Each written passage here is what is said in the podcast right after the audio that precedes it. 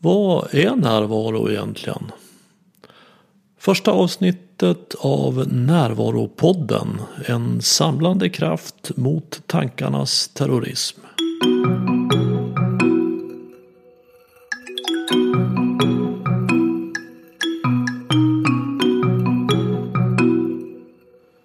Det här är Bengt Renander.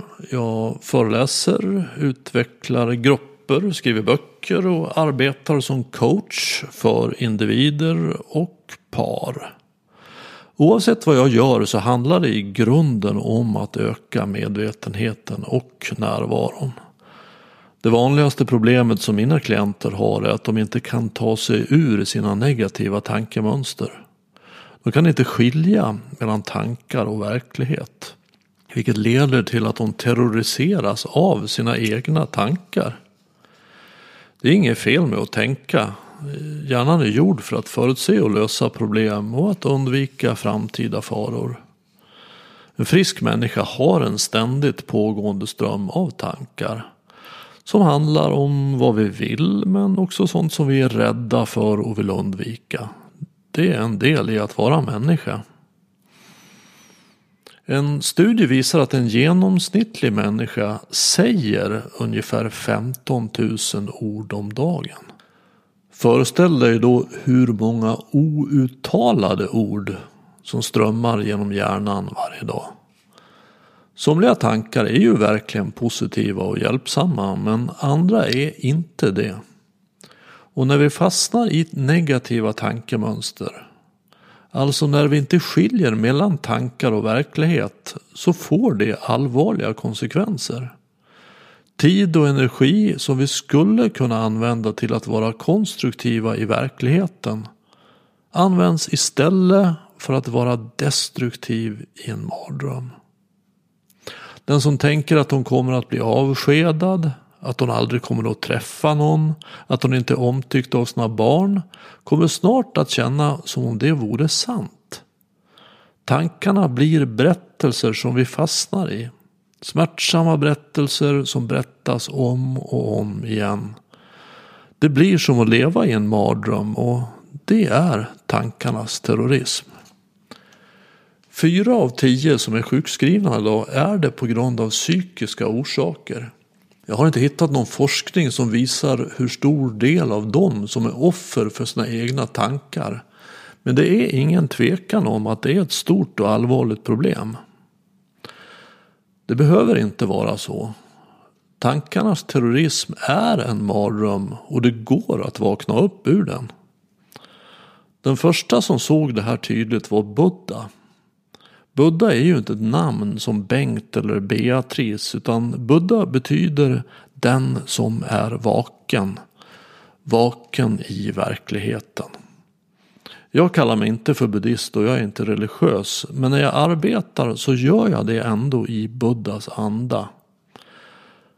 Jag visar hur vi kan lösa upp de problem som skapas i tankevärlden genom att vara vaken i verkligheten.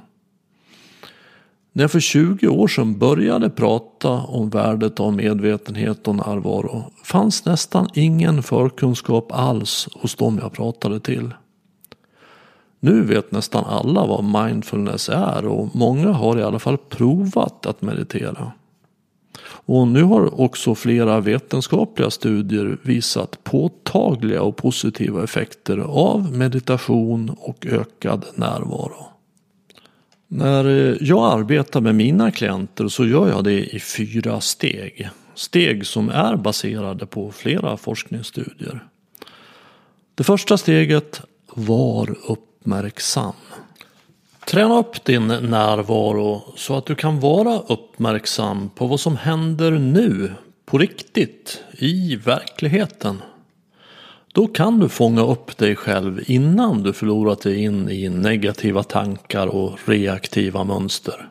Och här är meditation en bra träningsform.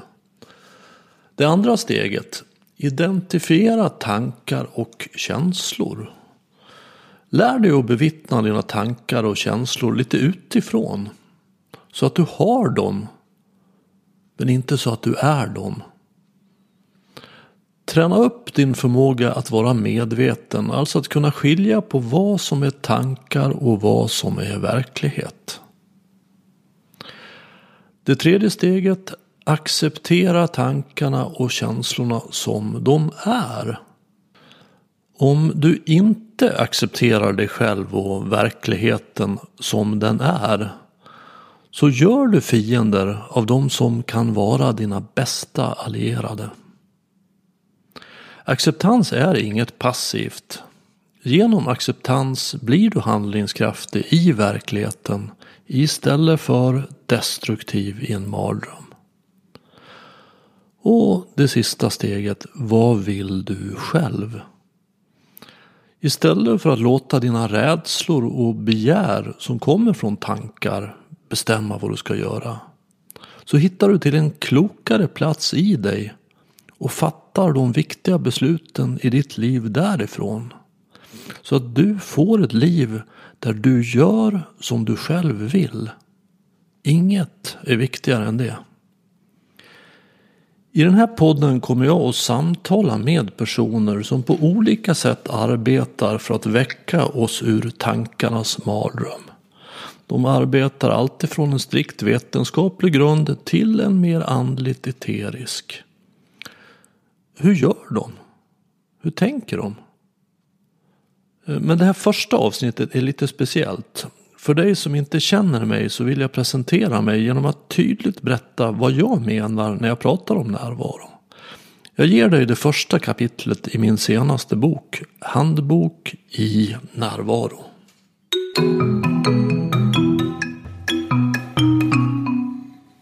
Kapitel 1 Närvaro Enjoy this moment because this moment is your life. Omar Khayyam. Jag säger det här nu och du hör det här nu. Något annat vore omöjligt för oss båda. Ingenting kan hända någon annan gång än nu. Vi kan inte göra eller uppleva något som att mötas, älska, arbeta, glädjas, vila eller njuta vid något annat tillfälle än nu. I slutet av boken kommer jag återkomma till det här ögonblicket då du var alldeles i början. Då kommer det här innevarande ögonblicket vara förflutet för dig. Det kommer endast att finnas som ett minne. Det mesta som sker i detta ögonblick har du förmodligen glömt. Som vad du har på dig, hur det luktar där du är, Kanske till och med var du är, hur det låter kring dig, vilken smak du har i munnen, hur det känns i kroppen, vad du har för känslor, om du är mätt eller hungrig, har träningsverk eller känner dig avslappnad.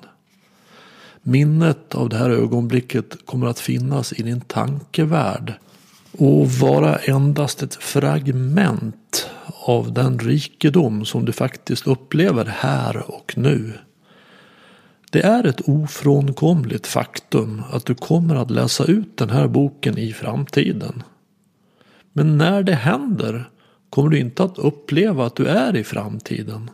Du kommer att uppleva att du läser ut boken nu. Framtiden finns i detta ögonblick endast i din tankevärld. Som en föreställning om hur du kommer att bli. Det är en mer eller mindre välgrundad gissning eller fantasi. Tankar på framtiden och minnet av det förflutna har en helt annan karaktär än det verkliga nu som existerar i detta ögonblick. Vad är det med det innevarande ögonblicket som är så intressant? Här och nu händer inte speciellt mycket, tänker kanske du. Det innevarande ögonblicket är intressant just för att det är verkligt på ett helt annat sätt än tankar på framtiden och det förflutna. Det är endast det innevarande ögonblicket som du kan uppleva med dina sinnen. Undersök dig själv genom följande övning. Om en stund så kommer jag att säga nu. Sätt då den här uppspelningen på paus och slut ögonen i 15 sekunder och dra dig till minnes hur det gick till när du tog dig till den plats du är på nu. Ta sedan ett djupt andetag in genom näsan och ut genom munnen. Ägna sedan 15 sekunder åt att föreställa dig hur det kommer att se ut när du lämnar denna plats. Sätt uppspelningen på paus och gör dessa två tidsresor i din tankevärld nu. Nu har du använt dig av en fantastisk förmåga hos det mänskliga tänkandet. Förmågan att föreställa dig det som inte finns. Varken när du kom hit i det förflutna eller när du lämnar i framtiden finns någon annanstans än i dina tankar. Jag vet inte hur det ser ut för dig när du tänker men för mig är bildkvaliteten på minnet av när jag kom i det förflutna och när jag går i framtiden ganska lika. Det är lite dunkelt, inte så färgrikt och svårgripbart. Det påminner om bildkvaliteten i drömmar. Och minnen och framtidsvisioner är, liksom drömmar, bilder som tillverkas i mig. Och så jämför med nuet. Se dig omkring, lyssna, lukta, smaka, känn. Här är det innevarande ögonblicket. Lägg märke till att det har en helt annan karaktär än tanken på det förflutna och tanken på framtiden. Här är verkligheten. Framtiden och det förflutna är i tankevärlden. Du kan ha din uppmärksamhet i två olika världar. I tankevärlden som bara finns i ditt huvud och i verkligheten som finns nu och som du kan uppleva med dina sinnen. Det är möjligt och vanligt att vara i tankevärlden även kring det som händer nu. Du tänker kring det som är istället för att uppleva det. Du kanske försöker förstå, du kategoriserar, dömer, kritiserar eller fokuserar på det som inte är. Det som inte är, det som inte finns, är en produkt av tankar. Du kan tycka att det borde stå en kopp kaffe här nu, men det gör inte det. Det är en tanke. Det kan knappast stå en inte-kopp kaffe på bordet. Vädret kan omöjligen vara inte soligt. I verkligheten finns bara ett tomt bord och en molnig himmel. Det som finns i verkligheten kan du alltid på något sätt förnimma med dina sinnen. Ibland behöver det ske med mätutrustning. Går det inte på något sätt att förnimma så finns det inte i verkligheten utan i tankevärlden. Det har en sorts existens i tankevärlden men existensen är av en helt annan och mer drömlik karaktär än det som finns i verkligheten. Om du tänker på att en varg anfaller dig så kan du bli rädd och vilja fly. Men du behöver inte fly. Vargen finns inte i verkligheten. Om en varg anfaller dig i verkligheten så behöver du fly i verkligheten. Många människor känner sig rädda från morgon till kväll trots att det inte finns och aldrig funnits något farligt där. De blir rädda av sina egna tankar. Våra tankar ger oss förmågan att föreställa oss det som inte finns. Och det har inneburit stora evolutionära fördelar för oss människor. I ett evolutionärt perspektiv är det en ganska färsk förmåga. Den är inte färdigutvecklad än. Vi har inte lärt oss att till fullo hantera denna gåva. Vi har ännu inte utvecklat en tillräcklig förmåga att skilja mellan det som utspelar sig i vår tankevärld och i verkligheten. Det gör att många människor lever i en dramatisk tankevärld av rädsla och begär i tron att den är verklighet. Det enda de behöver göra för att komma till lycka och frid är att vakna till verkligheten att vara närvarande i nuet. Det är alltid nu. Även om det gick att bygga en maskin där du skulle kunna resa i tiden så skulle du ändå aldrig få uppleva något annat än nu. Ställer du in maskinen på år 2100 och landar där så kommer du förmodligen få tala med röststyrda telefonsvarare som faktiskt förstår vad du säger. Men du skulle uppleva att du är där nu. Det fungerar på samma sätt om du reser bakåt i tiden, till exempel till romartiden. Romarna kommer inte att stå där och hälsa dig välkommen till det förflutna. Både de och du kommer att vara helt säkra på att ni sitter där på Colosseum och tittar på en gladiatorkamp nu. Vad du har omkring dig växlar, men du är ständigt i nuet på samma sätt som om du sitter i en tågkupé och tittar ut. Vad du ser genom fönstret förändras hela tiden, men du sitter där i samma kupé. Det enda varaktiga är nuet. Det förflutna är för evigt borta. Framtiden kommer aldrig. Inget kan hända vid något annat tillfälle än nu. Det är här verkligheten utspelar sig. Nuet har en djup och rik karaktär som tankar om förflutet och framtid saknar. Ändå ägnar vi detta nu så liten uppmärksamhet. Istället för att leva i en djupt fascinerande verklighet spiller många bort sina liv i en drömlik tankevärld. Det finns tankar som väcker rädslor och begär i förhållande till framtiden och det förflutna. Tankarna skapar en fantasivärld som ofta är både obehaglig och skrämmande. Jag kommer inte få några fler uppdrag. Jag är så arg och kränkt för att min fru lämnade mig för två år sedan. Jag kommer aldrig att träffa någon att skaffa barn med. Närvaro handlar om att leva i verkligheten och verkligheten är det som utspelar sig här och nu. Tankarna fokuserar huvudsakligen på framtiden och det förflutna. Det finns mycket att tänka på. Allt som varit, allt som inte varit, sånt som du ångrar att du gjort och sånt som du ångrar att du inte gjort. Du kan tänka dig ditt liv som en linje. Och på den här linjen finns så mycket förflutet och så mycket framtid att intressera sig för. Nuet blir mer som en liten prick, en transportsträcka till en efterlängtad framtid att glädja sig åt, men också mot osäkerhet och slutligen döden att skrämmas av. För tankarna är det innevarande ögonblicket inte speciellt spännande. Här händer ju ingenting. Fokusera på framtiden och det förflutna istället. Det är mer intressant, säger tankarna och lägger därmed grunden till din olycka. När du är närvarande så fokuserar du på det innevarande ögonblicket.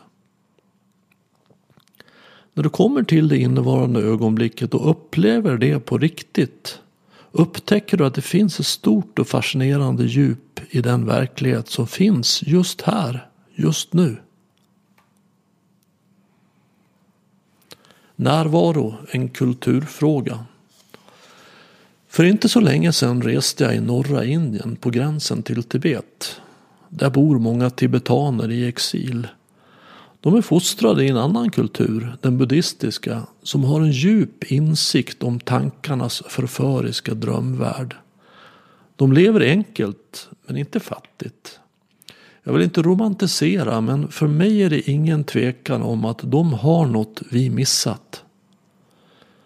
När jag såg in i ögonen på de som bor där så upplevde jag lugn, omsorg, kärlek, glädje och harmoni. Först deras och sen min. De var närvarande helt enkelt. De är fostrade i en kultur som hyllar medvetenhet och närvaro. En kultur som har mycket att lära oss om konsten att vara människa och att leva sitt liv på ett bra sätt. Egentligen vill vi bara vara lyckliga. En så enkel grund finns gemensam för varje människa. Vägen till lycka är dock högst individuell. Jag har respekt för den som säger sig vara trött på denna lyckofixering. Den gör oss inte lycklig menar de. Många vill känna sig fria att få vara lite sura, irriterade och ledsna emellanåt. Det passar dem bättre. De mår bättre av att slippa vara lyckliga hela tiden. Det är vad som gör dem lyckliga. Och de vill egentligen också vara lyckliga fast de har sitt sätt. Och det har vi alla. Det finns de som menar att strävan efter lycka kan göra oss olyckliga. Då har lycka blivit ett begär som ska uppfyllas i framtiden och det gör oss inte lyckliga. Lycka är vad du känner när du slutar leta efter den. Lyckan finns redan här nu. Vi känner lycka när vi är närvarande. Och tyvärr är det lättare sagt än gjort att vara det. När vi växer upp så lär vi oss recept för hur vi ska bli lyckliga. Det kommer från våra föräldrar, närmiljön, men också från världen i stort. Ett fåtal av oss har haft medvetna och närvarande föräldrar som har kunnat ge oss ett recept som faktiskt leder till lycka. De flesta har omedvetna föräldrar som lever mer eller mindre i sitt eget tankedrama och det tar vi efter. Vi lär oss att lyckan bor i framtiden, kanske när vi nått framgång, fått mycket pengar och hög status. Bara det där har hänt. Vi blir som en åsna i serieteckningarna som har en morot på en stång framför sig. Åsnan tror att den alldeles snart är framme vid moroten. På samma sätt tänker vi. Vi tror att vi är snart framme vid framtiden och där kan äta lyckans morot. Det kommer inte att ske. Kunskapen om hur vi kommer till närvaro och lycka är gammal. Buddhas stora insikt var att vi inte är våra tankar, vi har dem. Vägen till lycka går via att se igenom tankarnas illusion och istället vakna upp till verkligheten. Buddha är inte ett namn på en person som Bengt utan betyder den som är vaken. Den som inte är insomnad i tankarnas drömlika karaktär. Den som är fri från rädsla och begär, lidandets ursprung. Buddha menar att alla har en buddha-natur, alla kan vara vakna. Det finns en buddha i oss, färdig och klar. En som är vaken, medveten och närvarande. Det gäller bara att hitta till den. Det medvetna och närvarande förhållningssättet har mycket gemensamt med det vetenskapliga. Båda vill veta vad som är sant, vad som händer på riktigt i verkligheten. Om vetenskapen kommer fram till något som strider emot buddhismen så ändrar vi buddhismen, sa Dalai Lama. Vad är det som händer här, nu, på riktigt? Det är den viktiga frågan. Närvaro tar dig till verkligheten och gör dig handlingskraftig. Det är motsatsen till flum. Närvaro istället för alkohol eller socker. I vår omedvetna kultur finns ett stort behov av att få vila från tankedramat. Att få slappna av, om så bara för ett ögonblick. Sånt som alkohol, narkotika, läkemedel, nikotin, sex, bekräftelse, dating, porr, shopping, spel om pengar, dataspelande, sociala medier, tv-tittande, arbete, träning, socker och mat kan ge en stund i avslappnad närvaro. Om du inte använder något av det här själv så känner du säkert någon som gör det. De är vanligt förekommande. Och de ger en tillfällig lättnad men de har alla negativa konsekvenser som sen drar oss ännu djupare in i tankedramat. Ett av de största problemen för en alkoholist till exempel är att hon är fast i en tankevärld som skapar obehagliga känslor. Alkoholisten använder alkohol för att slippa känna dessa känslor. Tar man bort alkoholen så tar man bort alkoholistens lösning. Ger man ingen annan lösning så kommer alkoholisten snart att dricka igen. Tankedramat i nykterheten är outhärdligt eftersom det väcker så många plågsamma känslor. Och börjar hon inte dricka alkohol så börjar hon med något annat. Tänk dig ett träd med många grenar där varje gren står för ett sätt att få en stunds avkoppling från dramat. Jag nämnde nyss ett femtontal, men det finns fler. Sågar du av en gren så växer ut en ny. Det är vanligt att alkoholister som slutar dricka istället börjar missbruka socker. Den som slutar med narkotika börjar med lugnande tabletter.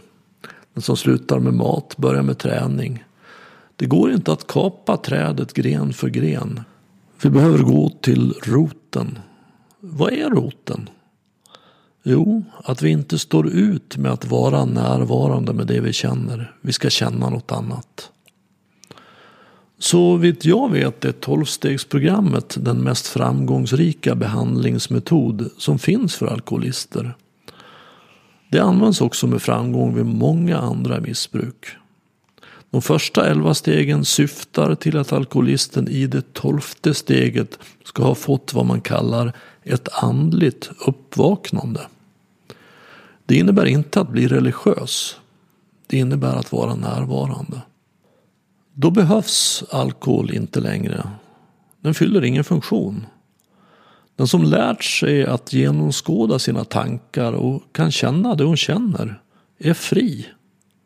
Hon kan vara närvarande i vilket ögonblick som helst. Oavsett hur hon känner. Oavsett vad hon tycker om det. Det är vad jag menar med närvaro. De som lever i sin obehagliga tankevärld gör det inte av fritt val. De lever därför att de faktiskt tror att denna fantasivärld är verklig. De kan inte skilja på den verkliga värld som finns här och nu och den som skapas av deras egna tankar. De är omedvetna om den fundamentala skillnaden mellan dessa två världar. Vi är i hög grad offer för vår kultur. Och vi växer upp i en kultur som inte gör någon skillnad på dessa världar. Vi får ingen undervisning om det. Vi har få förebilder eller organisationer som stödjer, odlar och inspirerar oss till en större medvetenhet och mer närvaro trots att det är så oerhört viktigt. Trots att det så konkret och påtagligt kan hjälpa oss med de problem vi har idag. Både individuellt och kollektivt. Meditation är närvaroträning. Det finns många missuppfattningar om meditation. Somliga tror att de ska sätta sig ner, sluta ögonen, uppleva andningen och inte tänka. Efter fem sekunder avbryter de och tror att de misslyckats eftersom det kom en tanke direkt. Meditation handlar om att kunna bevittna sina tankar lite utifrån. Alltså om att vara medveten. När du blivit medveten om att du tänker kan du släppa tankarna och gå tillbaks till att uppleva din andning. Då är du närvarande. Meditationen lär dig att gå från tankevärlden till upplevelsevärlden som ju är verkligheten. Sen kan en ny tanke komma, du bevittnar den och släpper den. Då är du tillbaks i verkligheten igen. En ny tanke kommer och så vidare. Inta positionen av ett nyfiket vittne som bara bevittnar det som sker. Meditation är en inventering av vad som finns, inte ett kritiskt sökande efter fel att fixa. Säg att det kommer en tanke var sjätte sekund när du mediterar. Vad ska jag äta till middag ikväll? Istället för att fundera ut vad du ska äta så blir du medveten om att det är en tanke. Du släpper den och går tillbaks med din uppmärksamhet till andningen. Sex sekunder senare kommer en ny tanke. Jag har inte tid med det här nu. Istället för att avbryta meditationen blir du medveten om att det är en tanke, släpper den och går tillbaks till att uppleva andningen. Sex sekunder senare kommer en ny tanke. Jäklar, jag har glömt att ringa Pelle. Men istället för att avbryta meditationen och ringa Pelle så blir du medveten om att det är en tanke, släpper den och går tillbaks med din uppmärksamhet till att uppleva andningen. Och så här håller det på.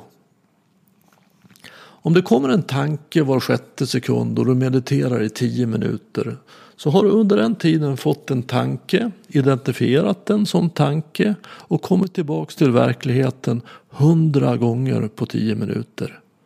Det är som hundra mentala armhävningar.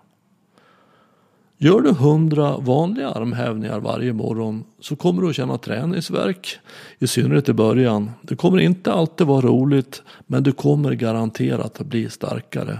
Det sker inte direkt men du ser en påtaglig effekt redan efter några månader.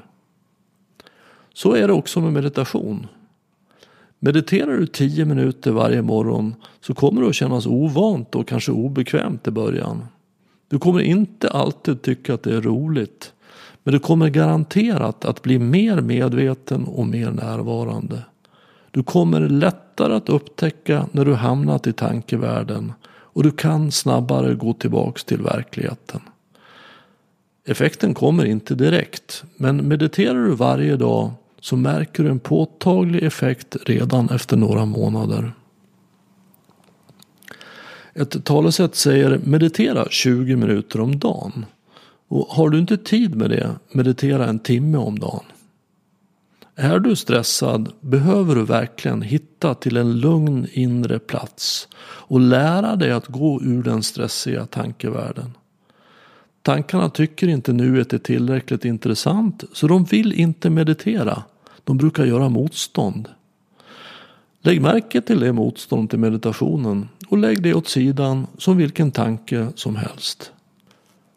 Undersök i meditationen om du för en stund kan slå igen din inre sagobok som innehåller berättelser om ditt förflutna och om din framtid.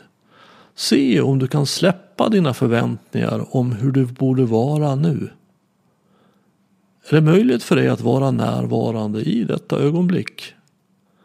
Då kommer du att uppleva att det faktiskt inte finns några problem i detta nu.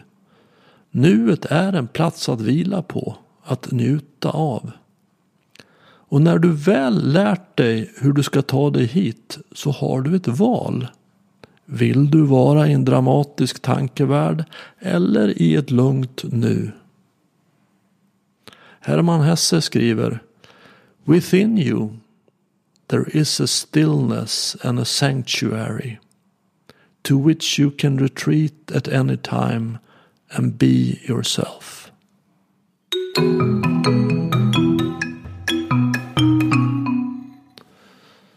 Ja, det var det första kapitlet i min bok Handbok i närvaro. Och de andra kapitlen handlar om medvetenhet, alltså förmågan att skilja på tankar och verklighet. Om att förlåta och erkänna fel om acceptans och tacksamhet ju, som är kungsvägar till nuet. Och ett kapitel handlar om att släppa taget som ju är ett fantastiskt sätt att hantera den vanligaste närvarotjuven som ju är rädsla för framtiden. Och slutligen så beskriver jag hur ett liv i närvaro kan se ut. Ja, den här boken finns att beställa på min hemsida www.renander.nu. Där finns också mer information om mig och vad jag gör och där finns också ett kontaktformulär. Och eh, finns det någon som du vet jobbar med medvetenhet och närvaro och gör det på ett bra och intressant sätt så får du hemskt gärna tipsa mig. Någon som du vill att jag ska möta och ha ett samtal med. Ja, jag hoppas att jag har lagt en grund här nu för de kommande avsnitten av Närvaropodden som blir mer som den kommer att vara, nämligen ett samtal med någon annan. Och nästa gång så kommer jag att träffa Magnus Frid som startade Mindfulness-appen och den har jag själv använt i många år och rekommenderat till klienter. Och nu är han aktuell med en ny bok som heter Viloläge. Mindfulness och meditation i vardagen. Och det är en väldigt fin bok som på ett konkret sätt beskriver hur man kan utveckla sin meditation. Ja, jag ser mycket fram emot det och varmt välkommen då.